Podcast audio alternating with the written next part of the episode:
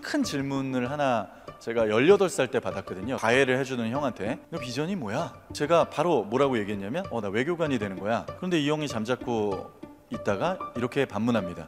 근데 그건 너의 직업적인 꿈이잖아. 그거 말고 네 인생이 존재해야 되는 이유가 뭐냐고. 네 인생이 무엇 때문에 여기에 와 있고 네가 그 직업을 해야 되는 그 이유가 뭐야? 궁극의 이유가. 제 비전을 여러분들께 말씀드릴게요.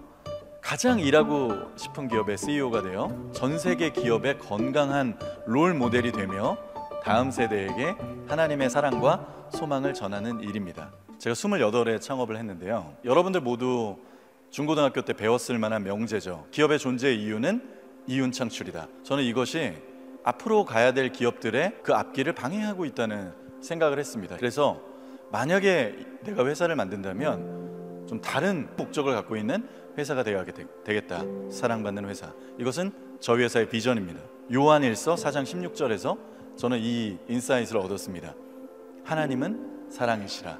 사랑 안에 거하는 자는 하나님 안에 거하고 하나님도 그의 안에 거한다. 이 사랑이라는 단어를 붙들고 있으면은 이거 하나님이 도우실 수 있다.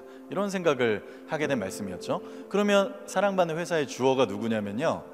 저는 일단 먼저 나라고 생각해요. 나. 우리 구성원들 개, 개개인 내가 이 회사를 생각할 때 사랑할 수 있어야 돼요. 가족들에게도 사랑을 받아야 돼요. 우리 소비자들에게도 파트너들에게도 사랑받아야 됩니다. 우리 회사에 청소를 해주시는 네 분의 여사님에게도 우리가 사랑받을 수 있는가?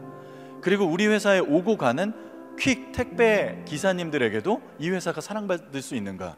작은 실천들이지만 퀵 아저씨가 이렇게 회사에 들어오시면은 저희 직원들은 물 한잔 하고 가시라는 이 첫 번째 질문을 합니다. 그 다음에 저 화장실을 들렸다 가시죠? 라고 화장실을 안내해 드려요. 우리가 그 실천 속에서 이 회사를 사랑받는 아이디어로 만들어가고 있는 거죠. 그 다음에 최종적으로 하나님에게 사랑받는 회사인가? 사랑받는 회사라는 이 방향성은 저희 비즈니스의 방향이 되어줬고요. 기업 문화의 방향을 열어줬습니다. 저는 여러분들에게 묻고 싶습니다. 그 직업을 왜 가져야 되는지에 대한 그 여러분 인생의 전체 비전 이런 것들을 설명할 수 있는 여러분 인생을 통틀어서 여러분의 존재 이유를 설명할 수 있는 클리어하고 또 여러분에게 맞추어져 있는 비전이 있습니까?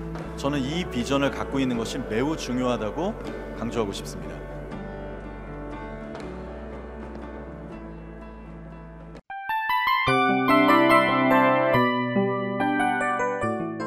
이 프로그램은 청취자 여러분의 소중한 후원으로 제작됩니다.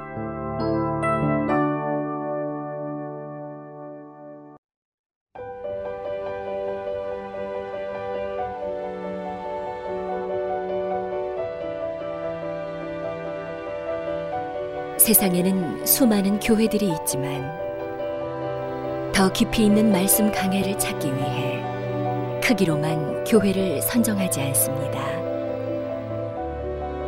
보다 좋은 영적 콘텐츠를 더 많이 나누기 위해 방송비를 받지 않습니다.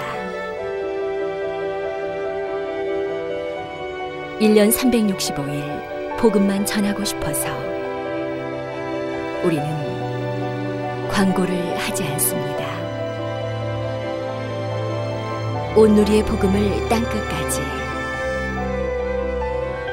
CGN TV와 함께 땅끝 성교사가 되주세요